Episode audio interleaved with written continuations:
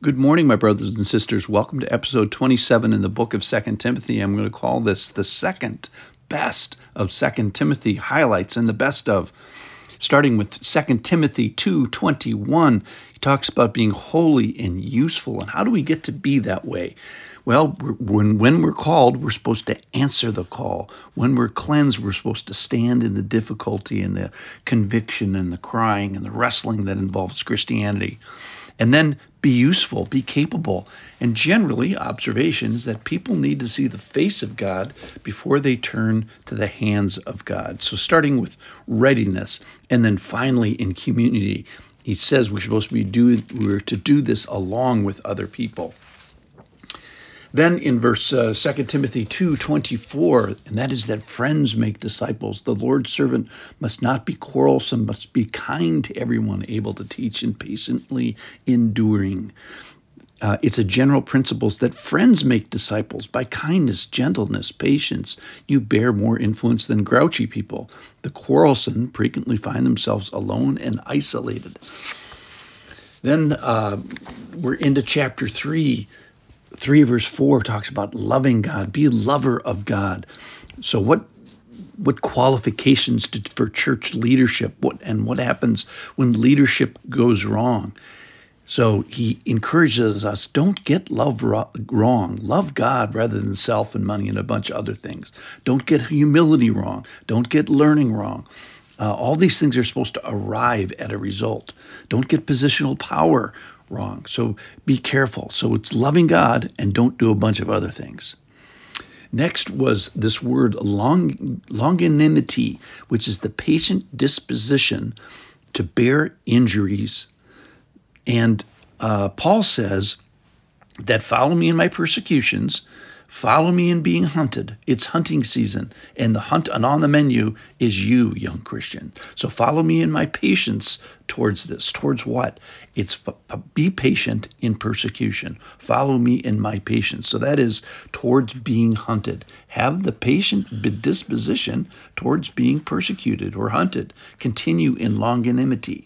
Stay there and reside. To live a Christian life is to have the patient disposition towards being hunted. Then the breath of God, three sixteen, oh my goodness, all scripture is breathed out by God. We have the breath of God, and what can we do? How do we capture it? Well, we already have it. It's in a bottle, so to speak. It's, it's in our Bible. Uh, we looked at that by going back to Second Chronicles chapter thirty-four, where the, the nation of Israel lost the Bible for a number of generations. They could they had no Bible.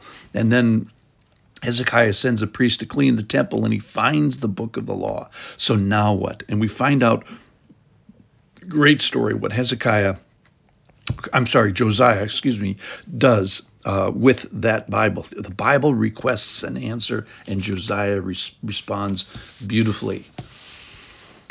Then, uh, so what about the, the breath of God? We're supposed to avail it. it. And one of the things about it is it's to our advantage and to our benefit. It says that it is profitable for teaching, reproof, correction, training in righteousness, that the man of God may be competent, equipped for every good good work.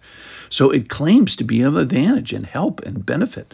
It's the user of it is supposed to be competent and more complete and more proficient. And then, uh, you know, then gird your loins for a second. There's some reproof as well.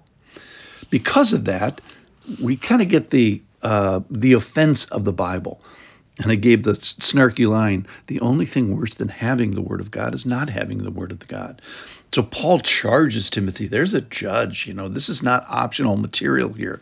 The the teaching of the Bible is often not suited to my passion. And that's kind of the point there.